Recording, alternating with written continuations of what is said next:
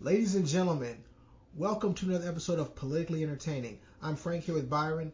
And Byron, there's so much going on in the world right now, but let the listeners know why they should be listening to Politically Entertaining. Ooh, man, it's. I think I said this last episode too, man. There's so much going on, and I swear, it's even more going on than when we recorded last time. So, you don't want to just have your head in the sand and and just not know anything. As I always say, following news and politics isn't always the most exciting thing to do, but that's what we come in at. You know what I'm saying? We come in, we, we break it down, we make it relatable, we try to keep it, you know, short to where you only need to listen to us once a week or however often we put the show out. You listen to us and we just try to inform you and cover stuff that is not covered that often in the mainstream media. So with that said, I want to start off, Frank. You know, it's what are we in June now? It'll be July and then August. So college football season is right around the corner if they're able to start on time. I haven't heard anything about a delay, but college football is coming up and two prominent college football coaches have been in the news a lot lately. Uh, last week it was Dabo Swinney, who is uh, championship coach at Clemson. He's won a couple of championships there. Uh, but with him, he had an assistant coach that allegedly, well, that did call a player nigger. And the way the player told it, he made it, you know, according to his account, the assistant coach called him a nigger and Coach Sweeney didn't do anything about it. Coach Sweeney disputed that and said, no, this is what happened. He's with the positions coach. They had an exchange and the player, I guess, allegedly said, you know, I didn't block that, that nigger right. And the coach repeated what he said, including the N word, was saying, we don't say that. And the player went to Coach Sweeney, complained, and Coach Sweeney said that he told the coach that's not what you had, you should have said. You don't repeat that word. The coach was apologetic. So they had different, you know, versions of the story. Also, Sweeney wore a shirt that said football matters. And people took that as him mocking the Black Lives Matter movement, and he had to dispute that as well. So he had to deal with that. And then you have the coach of Oklahoma State, uh, Mike Gundy, who, among other things he's done in the past, he was on a fishing trip. He took a picture, posted it, and he's wearing an OWN shirt, not O-W-N, O-A-N. For those of you that don't know, that stands for One America News, which is like this far right, many consider it a far right news network, even further right than Fox News. So just think along those lines. So some of his players got upset by that because of what that news, that channel represents. They promote a lot of conspiracy theories. They've spoken against Black Lives Matter. And his players were said, yeah, I think it was his running back that said, look, I'm not playing until I get some type of explanation or apology. And he wound up getting the apology and it looked, it looked forced and uncomfortable. I had a great meeting with our team today. Our players expressed their feelings as individuals and as team members. They helped me see through their eyes how the t-shirt affected their hearts. Once I learned how that network felt about Black Lives Matter, I was disgusted and knew it was completely unacceptable to me. I want to apologize to all members of our team, former players, and their families for the pain and discomfort that has been caused over the last two days. Black lives matter to me. Our players matter to me. These meetings with our team have been eye opening and will result in positive changes for Oklahoma State football. I sincerely hope the Oklahoma State family, near and far, will accept my humble apology as we move forward. But Frank, I have said all that to say to ask you this, you know, because we've had Nicole Petit on here a couple of times. She is a big proponent of HBCUs. We've talked about it several times on here. Given the climate, the racial climate right now, and so many college football coaches being white, and we might as well just call it what it is. A lot of it is a good old boy network. Um, is this the prime time for HBCUs to try to ramp up their recruiting and get some of these athletes that may feel uncomfortable. And I'm just throwing names out there. I'm not accusing any of these coaches anything, but may be uncomfortable playing for Nick Saban or Les Miles or uh, any of these other coaches, and they may want to, you know, play for someone that looks like them, that's more relatable to them. Uh, so do you think this is a prime time for HBCUs to try and make a dent in the talent pool versus the PWIs? And do you think we'll see maybe slight more hiring of black coaches in PWIs so they can have coaches that relate to these players more and not just always hiring the next new white guy? What were your thoughts on the two coaches and what they had going? And what do you think about HBCU possibly grabbing some of that high talent? So I want to give credit to Nicole Spears for bringing this up. You know, when she came on the show a couple years ago, um, you know, I wasn't really familiar with the. I was familiar with the idea, the concept, but I didn't see how it would kind of go. But I would say if, if it's ever going to happen, this is the time. Um, you got to also you, we got to frame this in the context of everything that's going on, where you know, um, without me giving too long an answer, I believe the scales have been removed from people's eyes, so now people are seeing things and people are looking and saying, "Whoa." And so to answer the second question first, yes, I think there will be more black people hired because what's going to happening is they're going to look at black candidates more closely and say, you know what, why didn't we hire him? And they don't even know why. They just kind of, because like you said, they're used to what they're, they're used to the good old boy network hiring people that look like them. So they're going to be a little bit of that.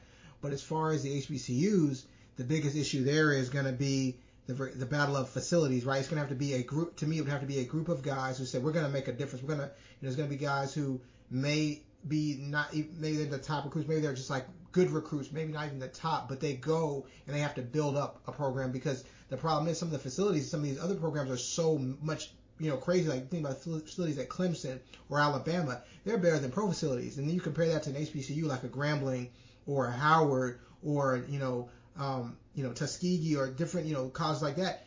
They don't have those budgets, right? To um, to, to compete, but but they could, right? Because yeah. the difference now is TV. Like it used to be, hey, go to these other, don't go to HBCU because they won't see you.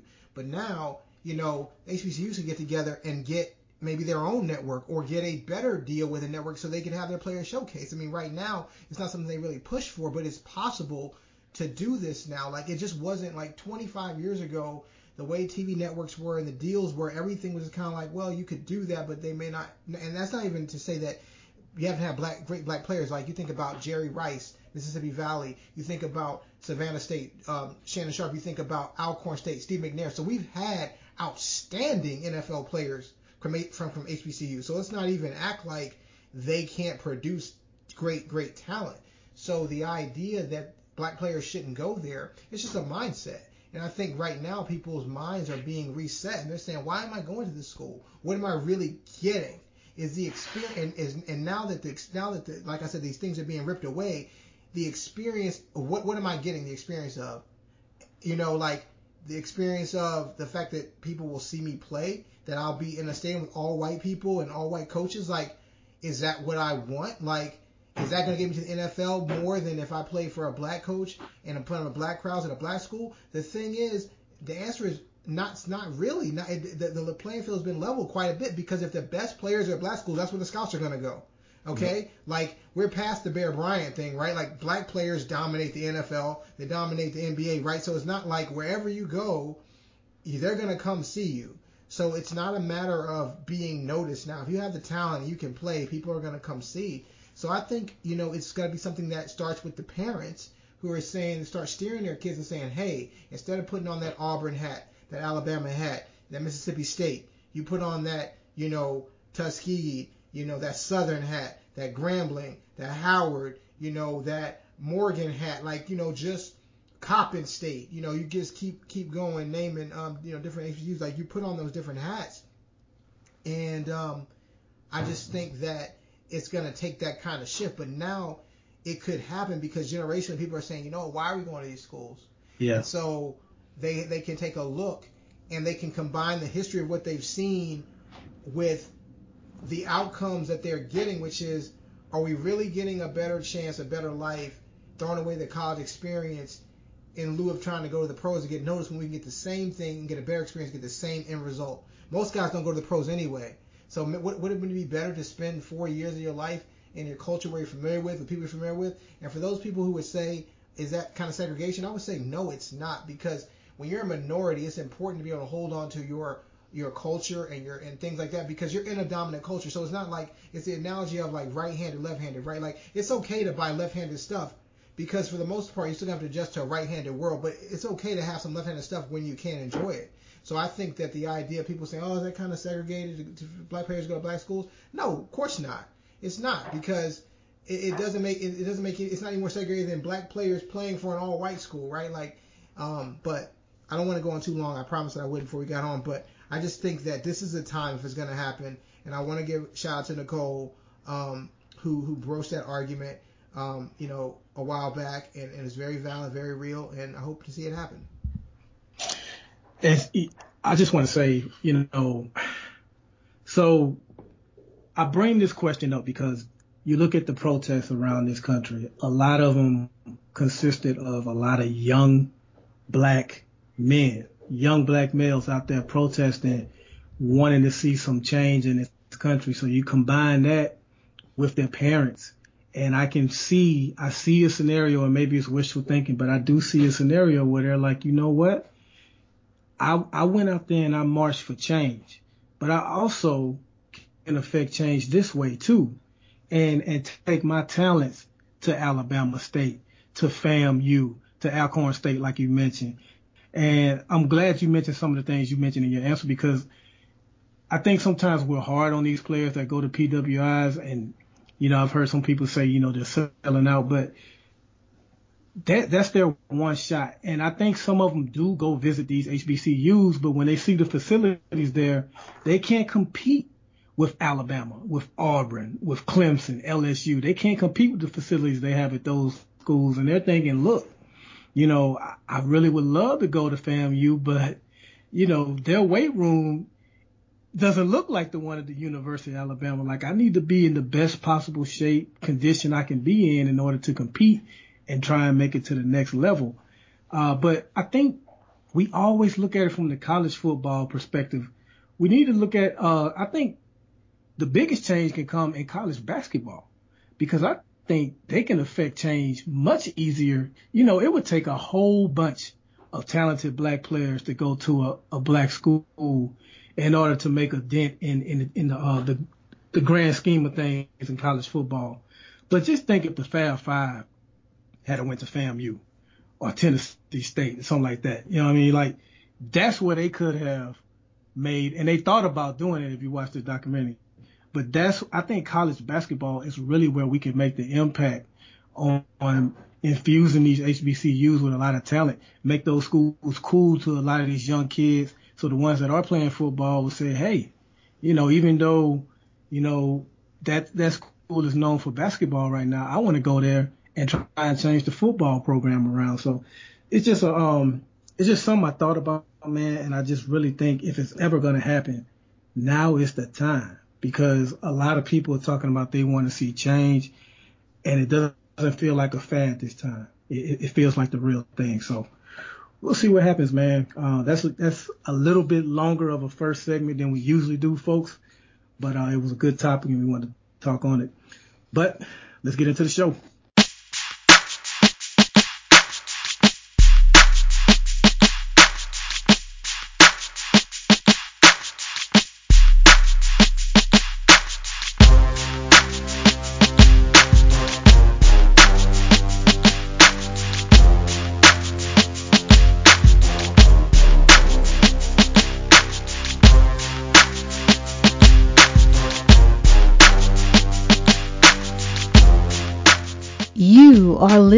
To Politically Entertaining, your Cliff's Notes to American politics. And now your hosts, Frank and Byron.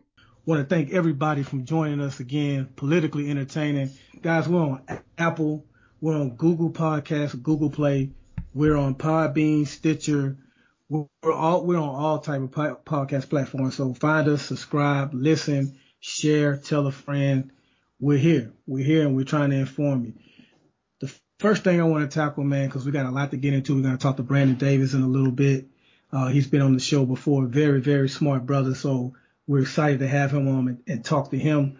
But uh, Colin Kaepernick. So four years ago, I think, if I'm not mistaken, you and I at the same time kind of decided to stop watching football. You had the Colin Kaepernick thing going on. And then there was just other things. So they treated him like he, like they did for a peaceful protest, but they were allowing domestic abusers to still play. Nobody was calling them out on anything. We pointed out the hypocrisy of the NFL charging our Department of Defense to, to have the military there while at the same time kind of criticizing Colin Kaepernick for what he was doing. So that was four years ago. He hasn't played in the league since. You and I and several other people have stopped watching football.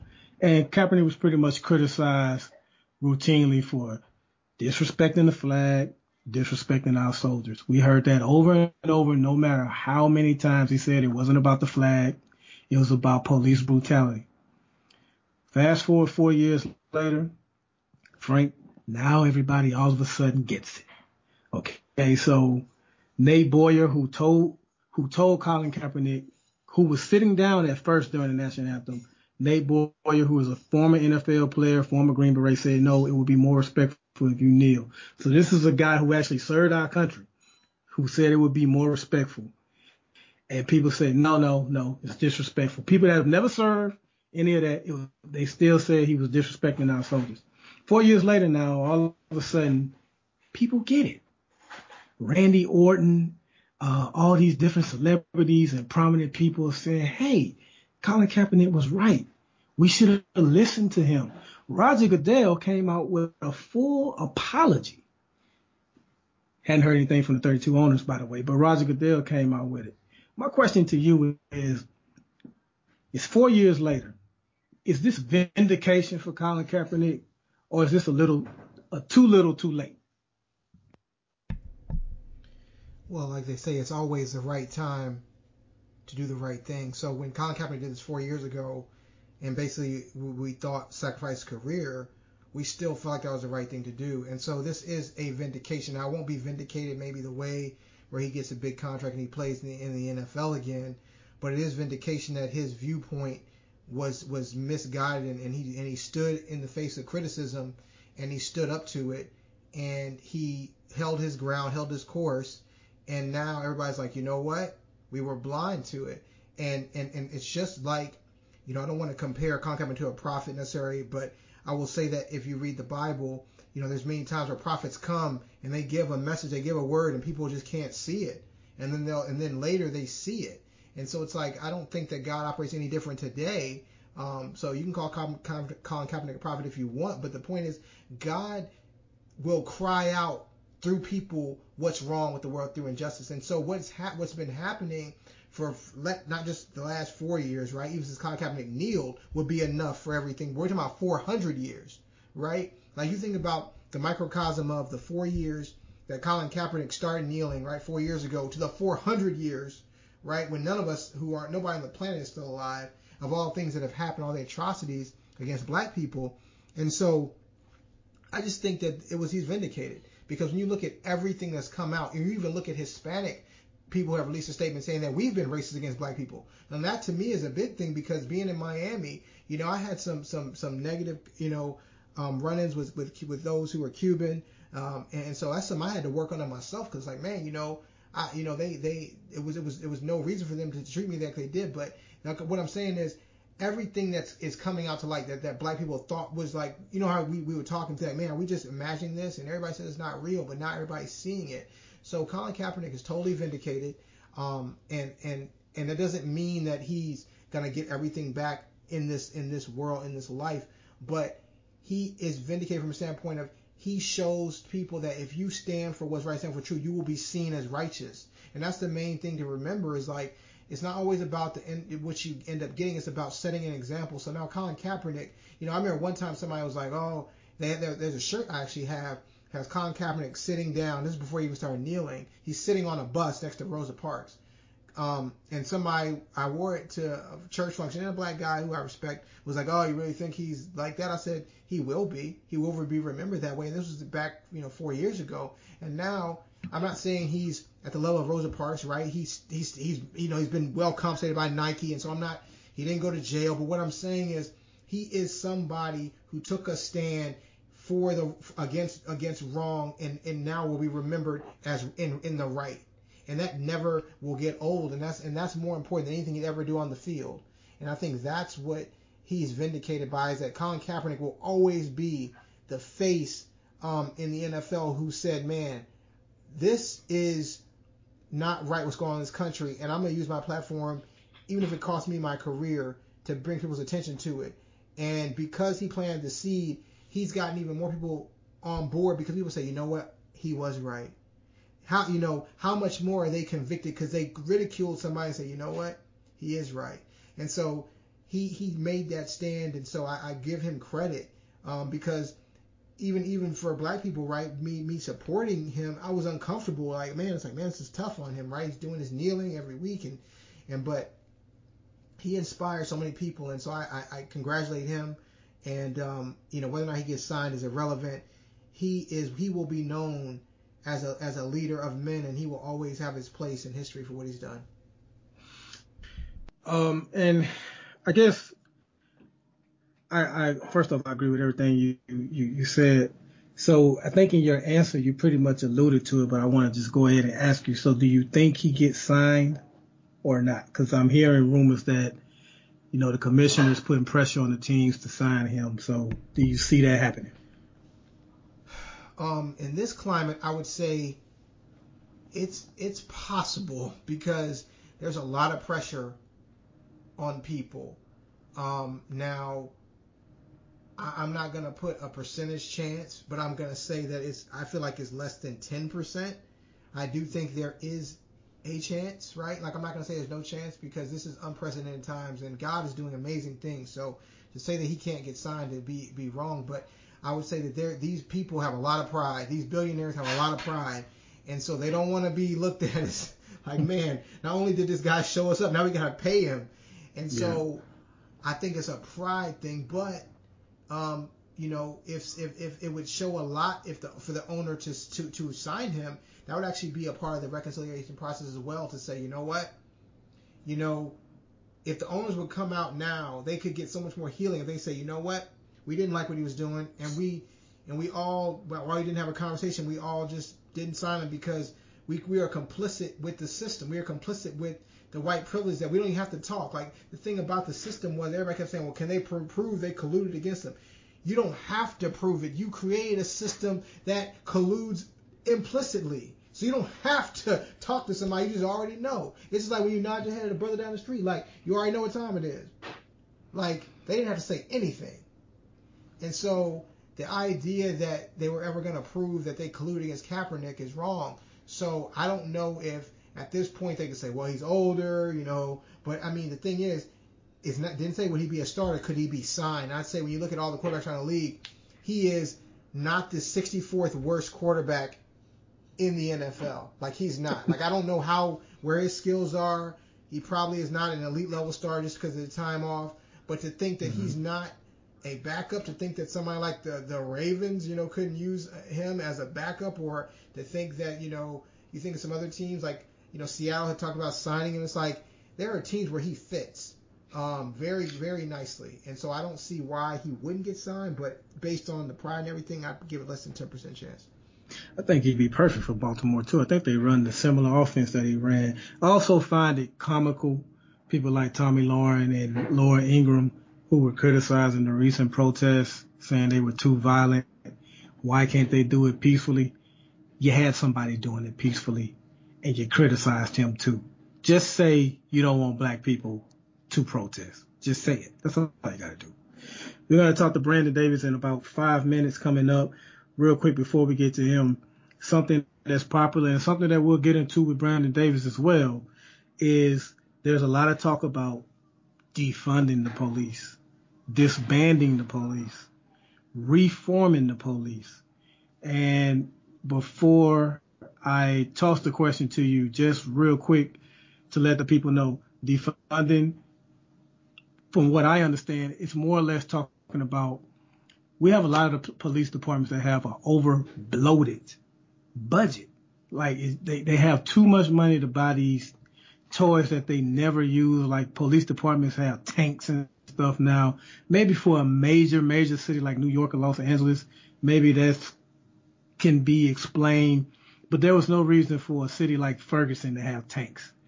Uh, so I think a lot of people are talking about taking that money and putting it into social services and other services that can go to helping people to where it may help prevent problems that'll keep the police from having to show up in the first place.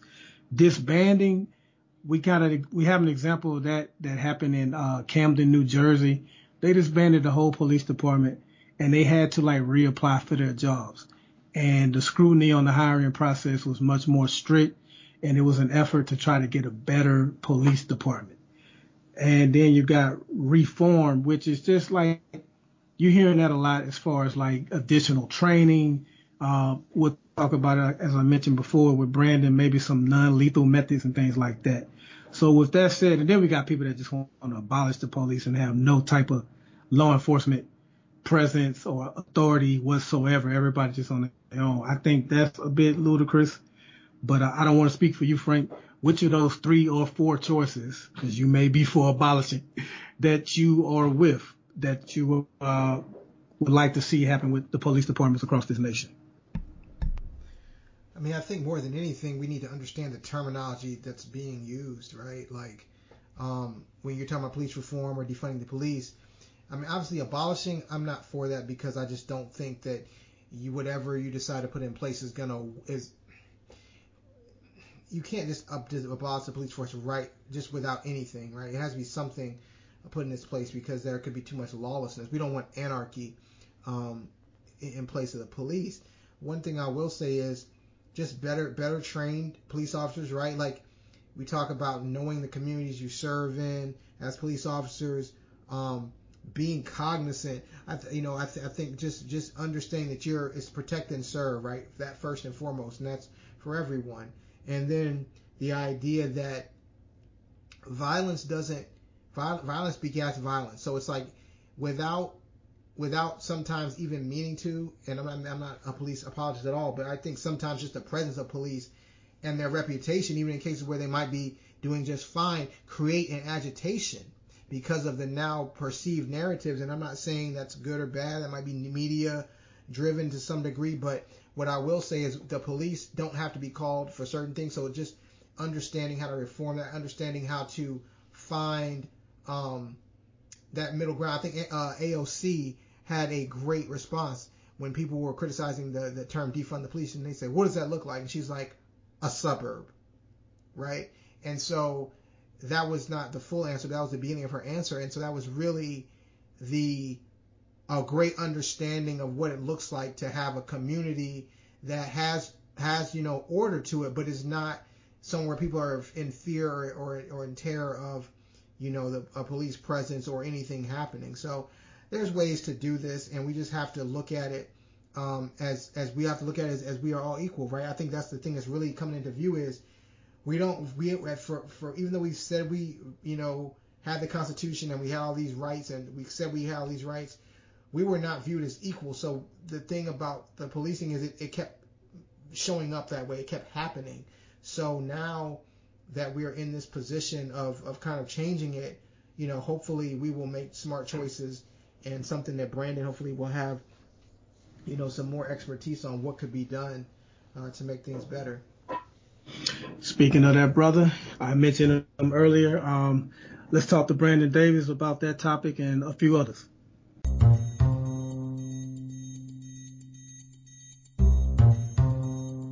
Listen up. It's time for a politically entertaining exclusive interview.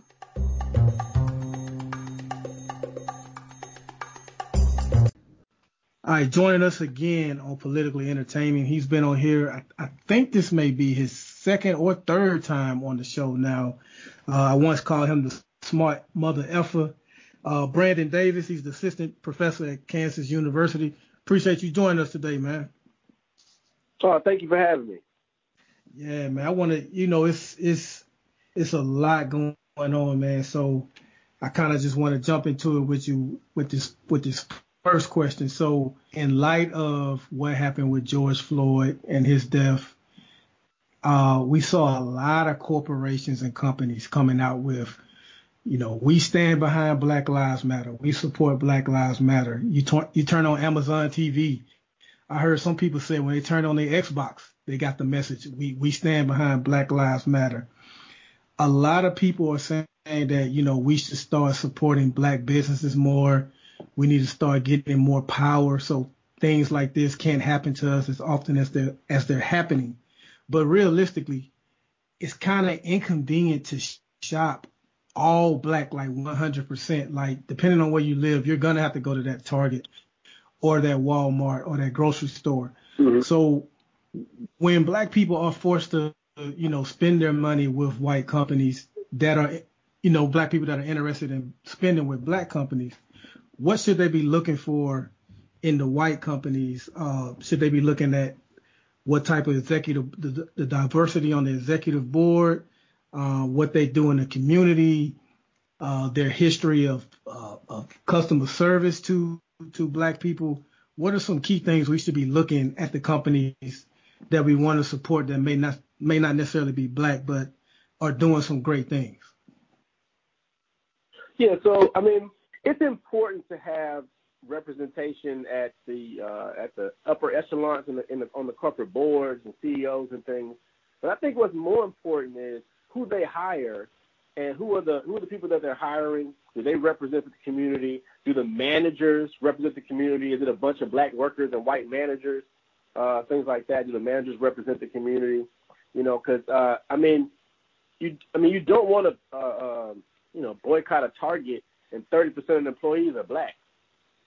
You know, so I think it's important to look at you know the representation in in as the, of the everyday workers and the everyday management of that particular business that you're that you're venturing into.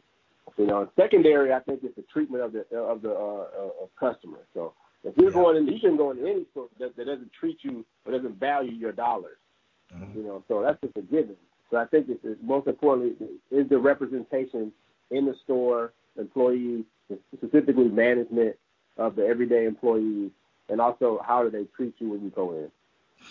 I got you. I uh I fumbled asking that question, so I'm gonna ask the second question a lot more smoother, and it's a two part question too, man. So one, do you believe that black people in this country should get reparations? And if you do, what would be three key items that you will want in a reparations for black people in this country? Okay. Well, yeah. I mean, I um, I, t- I actually talked about this more recently with a with a colleague, and I, I just don't think it's um, politically feasible that Congress or the federal government will pass some type of reparations bill, just specifically for Black Americans. I do think it's possible to pass a bill that would uh, possibly uh, to target Black communities and urban and rural white communities, right? Because I don't think we're 12% of the population. There's not enough of us in Congress. I don't think there's enough white allies, even if you add in the Democrats to pass a bill that's specifically for African Americans. Black people, white people just don't have a taste for that.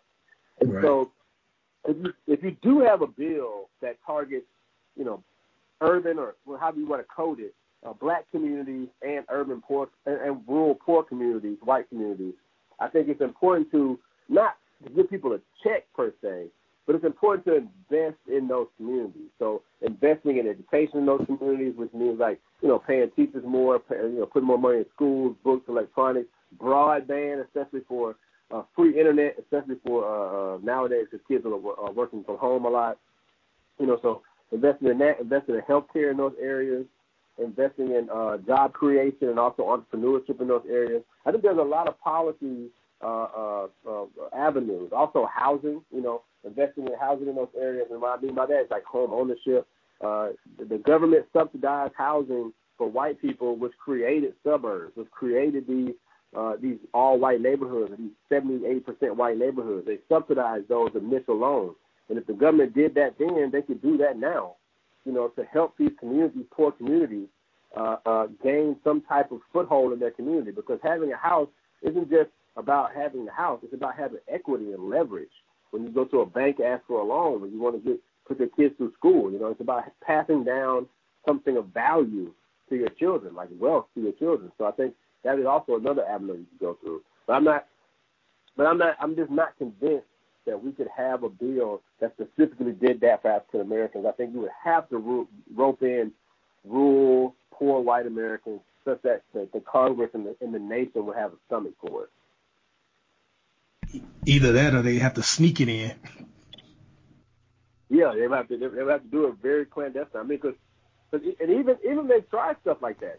And so that, okay, so HUD uh, has this thing where this program where they would take black black uh, uh, uh, renters or whatever that are public housing or some type of subsidized Section 8 housing in like earth like rural, like urban areas and put them in houses in suburban areas. And a lot of the time, when those more white affluent areas realize what HUD is doing, they'll break ties mm. with Section 8 and with HUD to keep black people out of those neighborhoods. You know what I mean? Cause, I mean, they're, yeah, they they're they're very they're very uh you know adamant about you know uh, protecting their you know protecting uh, their white you know uh, majority or whatever in those in those affluent neighborhoods. Mm. Wow, um, that, that's really some great information. Um, hey Brandon, so just thank you again for coming on. I, I know you came on last time. The last time you came on, it was a little bit um, you know, we talked before, just we got we got on the call, um, and we talked about you know Ferguson. You're talking about over policing. That was the first time I really had heard that term used. And while it was the first time I heard it, once I you heard I heard it explained, I was like, oh, that makes sense. So we're hearing these terms, defund the police. Can you, for our listeners out there who are maybe not familiar with what defunding the police looks like, what it means, can you just get into a little bit of that, contrast that with the over policing that we we have seen, and, and give the listeners, like I said, an idea of what that looks like? Yeah, sure. I think uh, I think defund the police is not the greatest slogan, you know, but it, it, it's really catchy and it's kind of caught on.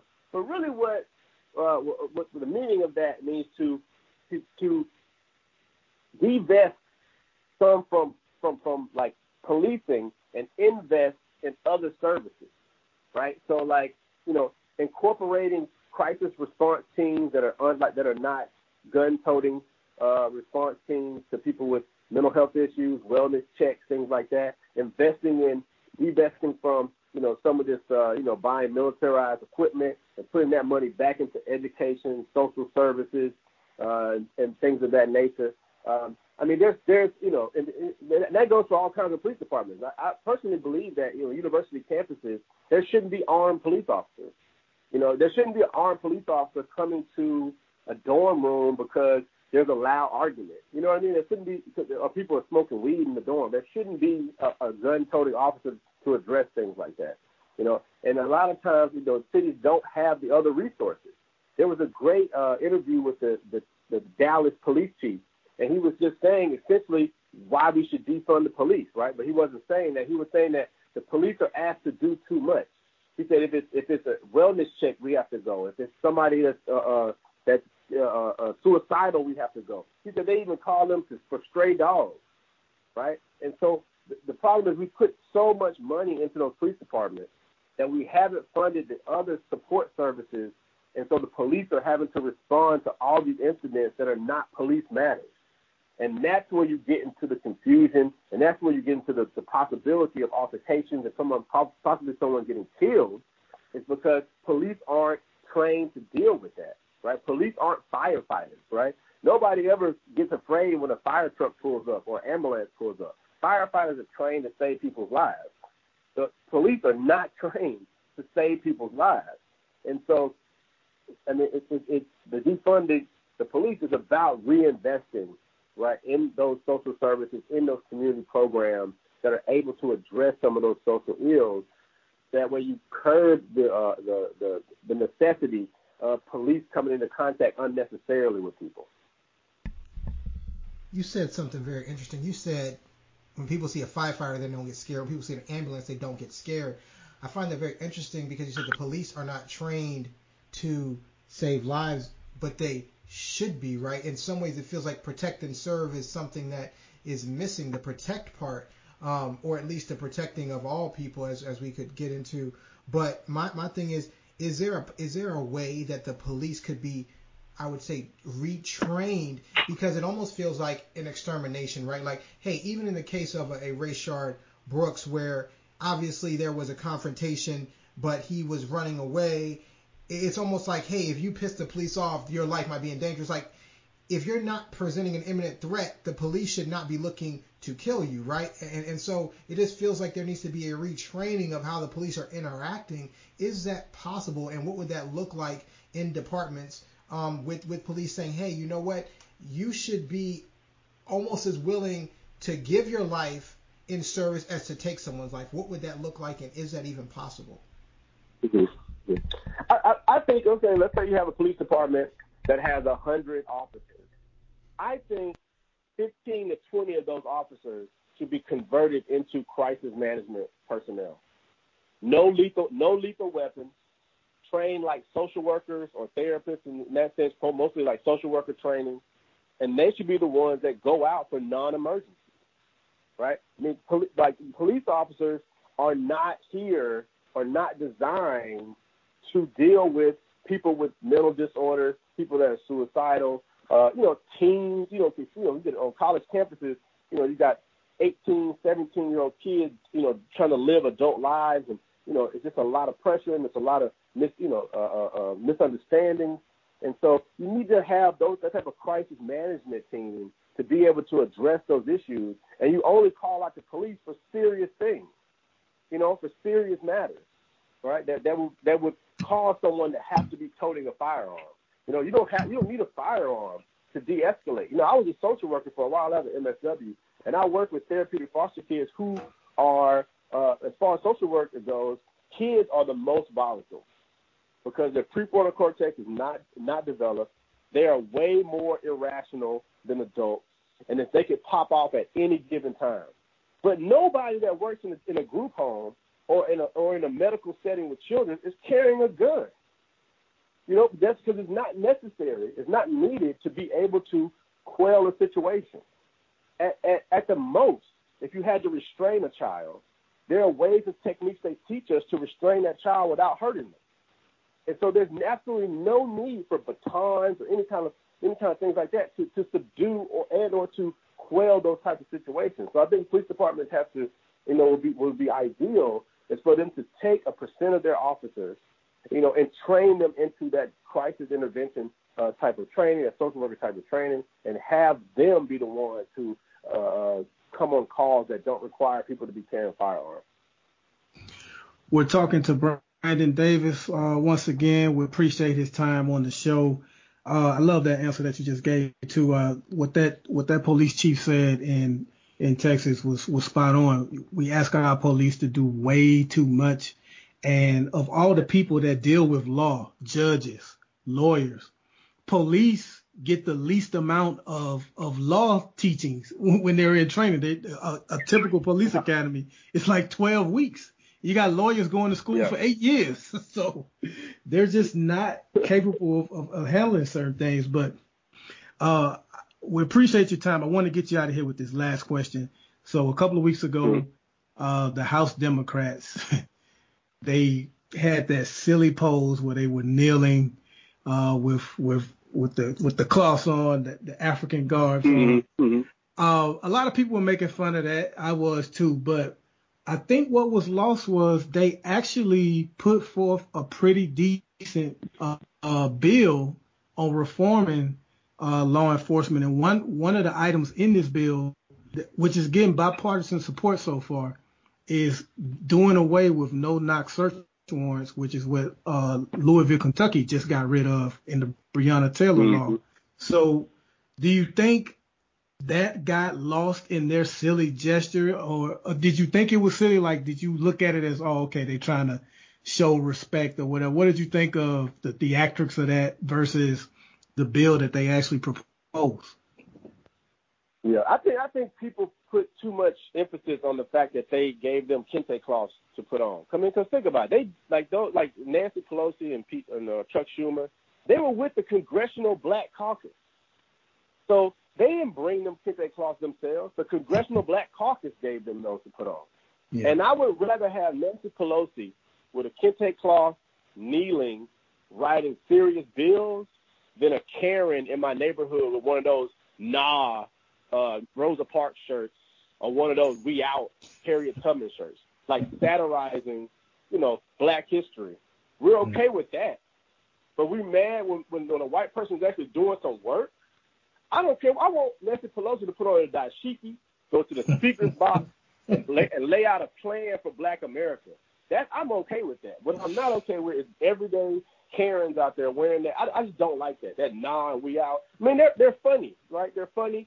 They're like they're like they're like cool shirts. I'm not saying you should wear one, but I'm saying for white people, you know, it has a different connotation, right? And we can you can't be okay with that and then turn around and and and, and say something about this. I hear you. I hear you. And I'm gonna see if I can get Pelosi to wear that at the next uh, State of the Union or dashiki yeah, up there. man, get her dashiki. yeah, put it, put it, uh, get her right in the speaker's box and be like, tell her, tell her. What you right, right, right. you know, man, I want to hear. It's, it's it's always a pleasure to have you on. We appreciate you. Uh, he's a very very smart smart individual. Um, Senator, you have, have you written anything lately, man? I know last time we had you on the show, you had uh, written the article that I think Frank uh, referenced because we'll we'll post it on our, our page or so. Oh yeah, I, I, I just had a um, an article published on, on criminal justice contact and police and political participation.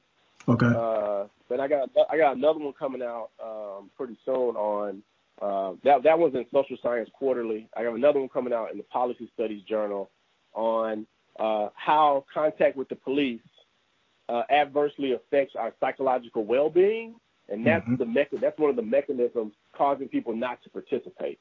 Right, so that that constant contact with the police causes people to be more anxious, more nervous, have more incidents of depression and things like that, and it causes people from to withdraw from political engagement.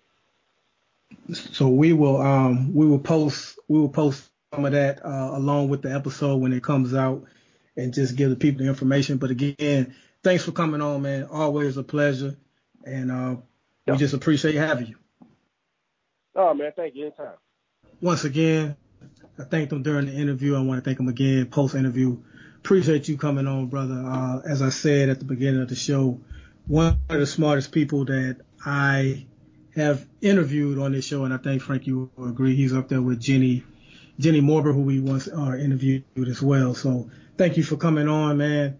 Um, I like his answer to uh, reparations because a lot of people always say we need reparations, we want reparations, but unless we sneak it in a bill, and even he had a response for that, you know, that's probably something that's not going to happen. He spoke on um, the over policing and things like that. So just appreciate him appreciate him coming on, man. What did you uh, take from the interview with him?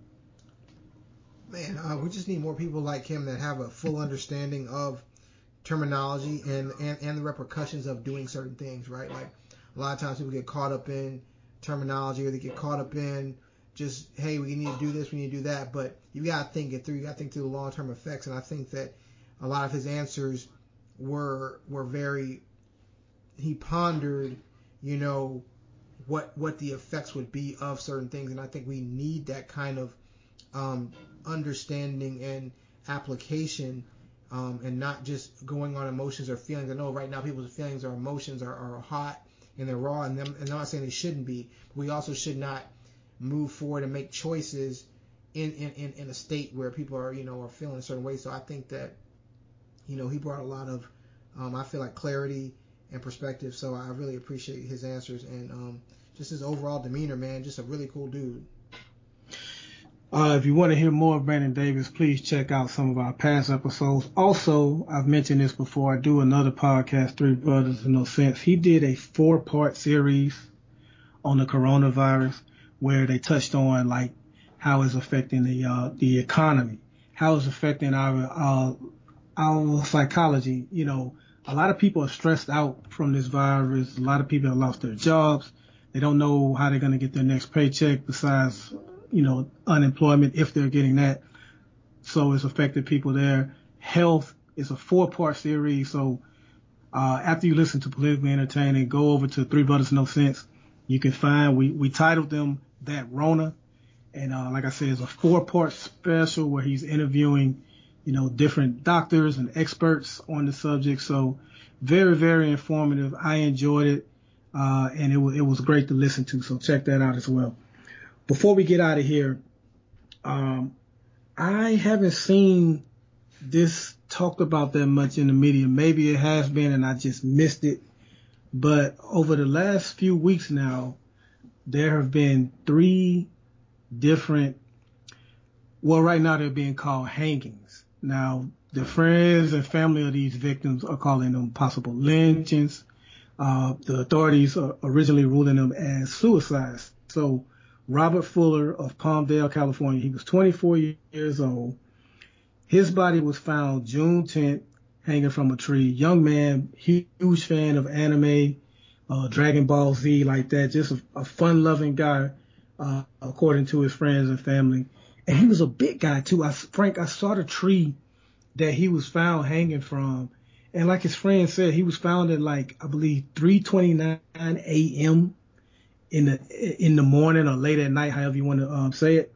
But the limbs on that tree were just they were too small to hold his body for a long period of time. So whenever he was found, the theory is that he couldn't have been there that long.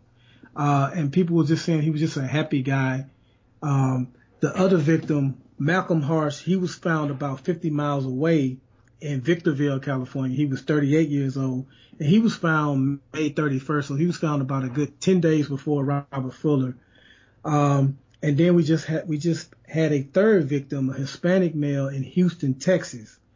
Now, we don't get into a lot of uh, conspiracy theories and anything like that, but I don't think this rivals anything close to conspiracy theory, given the racial climate. And, and oh, by the way, Robert Fuller was an active participant in some of the Black Lives Matter recent protests.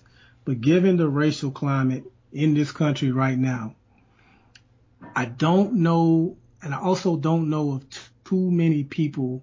Like when people, from what I've heard, commit suicide, if they're gonna hang themselves, they do it somewhere in their house or something like that. They usually want their family or somebody to find them. They don't go off to some forest or park or whatever like that. Just just from what I know of. But given the racial climate, man, you know, three minorities, quote hanging themselves as the authorities are saying.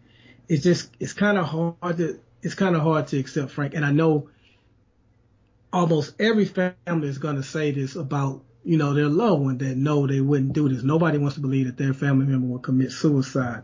But what I do like is that the protests moved the FBI to get involved because originally they were just going to rule it a, I mean a, a suicide no foul play, and just move on. We wasn't going to hear anything else about it. But people protesting in California, the FBI and the Department of Justice have now gotten involved. So for you, because I know I said I haven't heard a lot about these stories. Have you heard much of anything about this reported anywhere on TV or in the media? And how confident are you that we will get to the truth on what happened to these three men? Oh man, yeah, there's there's a lot going around with that because I have heard of it. I, I'm familiar with it. A friend of mine pinged me um, with that, and I was like, well, let me see the links because at first I was like, it just sounded crazy. Um, and you know, I, and I know there's and I know there's a far fetched almost. And I know there's a lot of sites out there, and right now is a weird time to be getting news because people are on heightened alert, so you can say anything. And I know, and, I, and I've seen the effects of fake news being shared, so I didn't want to send it to my family. So I, I mean, I did read it, and so they did die by hanging. So I mean, so I mean, the, the the hard thing to understand is, like you said, that hanging yourself by a tree as a black man, is like the symbolism to me. I mean, not not saying you couldn't kill yourself, right? Because people commit suicide every day, and I don't make, and I'm not making light of that at all, right? Like I, I really don't. I know mental illness is in, mental illness is in my my family, so I don't I don't make light of that at all, right? That the, the idea that somebody could take their own life or want to take their own life. But what I will say is, I mean, black people have a pretty e- e- e- okay, everybody's not Brandon Davis, right? But we have a Mhm. pretty good idea of our history and understand like the ignominious way of being lynched is like hanging yourself from a tree. So it's like I'm gonna hang myself from a tree. Like, I mean, there's so many other ways that are probably I wouldn't say easier to commit suicide, but it's like, hey, take too many pills, you can shoot yourself, you cut your wrist. I mean, and and and, and I'm not saying this to anybody, you know, and if you're thinking that any of these things I'm saying, taking them to heart, you need to get help. You need, you know, don't take. I'm just saying this from a standpoint of it just seems odd that this will be the way they decide to go out if they want to take their own life.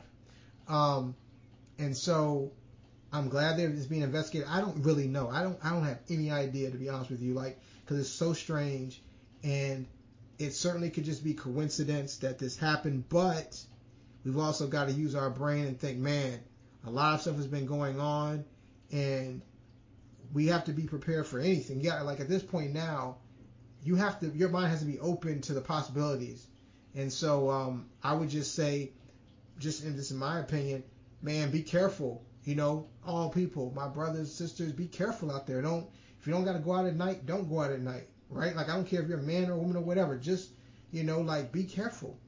Like this is strange times. We don't know what is happening, what's going on. So you know, my prayer is just that the families find if if there is foul play, they get justice. And if there if there was if it was a you know if they find out it was a suicide that I, you know I just pray for peace for them, right? Because that's still a, a, a hard way to, to lose a loved one. So, you know, like I said, I, I don't want to belabor the point, but I don't, I don't know. I truly don't know. So we, yeah, we, it's not a whole lot of information that I could find on this. Uh, so we, we, we really don't have a lot to add to it. We just wanted to, uh, shine some light on it, uh, you know, just add to the coverage of it. And, and I'm, I'm, I'm so grateful for those protesters that have, uh, pushed the Department of Justice to get involved. And hopefully we can just get to the truth. And, uh, we'll see because I know the temptation to sweep this under the, the rug is is great. Because if if there you know the worst case scenario there is some white person hanging randomly hanging black people given everything that's going on right now i'm not sure the country could take that right now and i, I definitely can see the temptation in sweeping under the rug so i just hope we get to the truth of it and um, definitely uh, keeping those families in my prayers speaking of prayers we've mentioned a couple of times on the show, we're, we're, we're going through some unprecedented times. We're going through some tough times. I mentioned our people have lost their jobs. I've seen the unemployment numbers. Uh, it's, it's like really, really devastating right now. I've been blessed to still be working.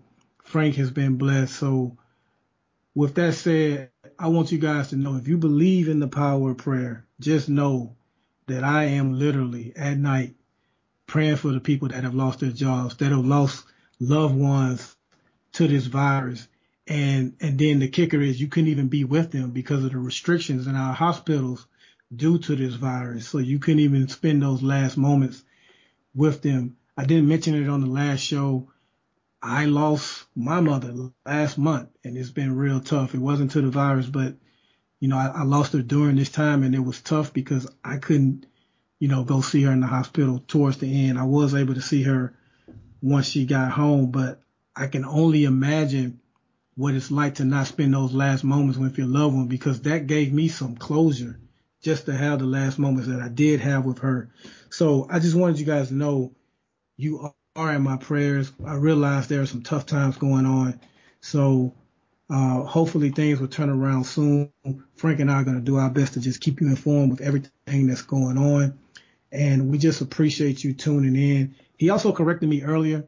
I called her Nicole Petit. I follow her on social media. She's changed her name to Nicole Petit. But yes, it is Nicole Spears. If you listen to our old episode, that's the same person. He said Nicole Spears. I said Nicole Petit. Uh, so shout out to her. I hope you're listening uh, as well. Continue to do good things that you're doing in com- community, ma'am. Uh, so other than that, I've rambled enough. I hope you guys have a happy Father's Day. Happy Juneteenth. We're recording on Tupac's birthday. so, um, just hope you guys, you know, enjoyed the show and keep tuning in. Remember, subscribe. We're on all the podcast pl- platforms that you can think of. So just keep checking us out. I'm gonna let Frank take us out.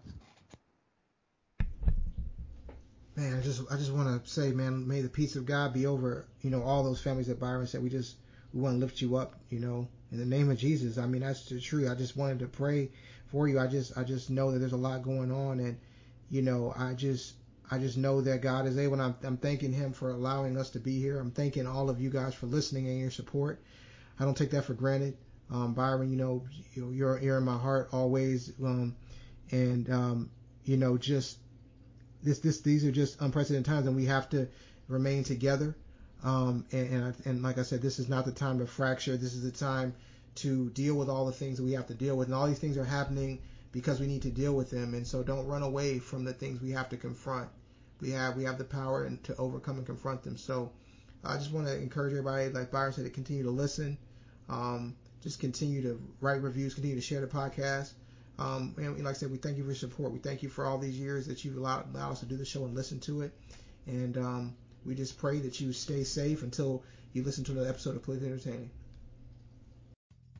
Thank you for listening to Politically Entertaining. Be sure to subscribe to the podcast via iTunes and visit politicallyentertaining.com for the latest in political news and updates.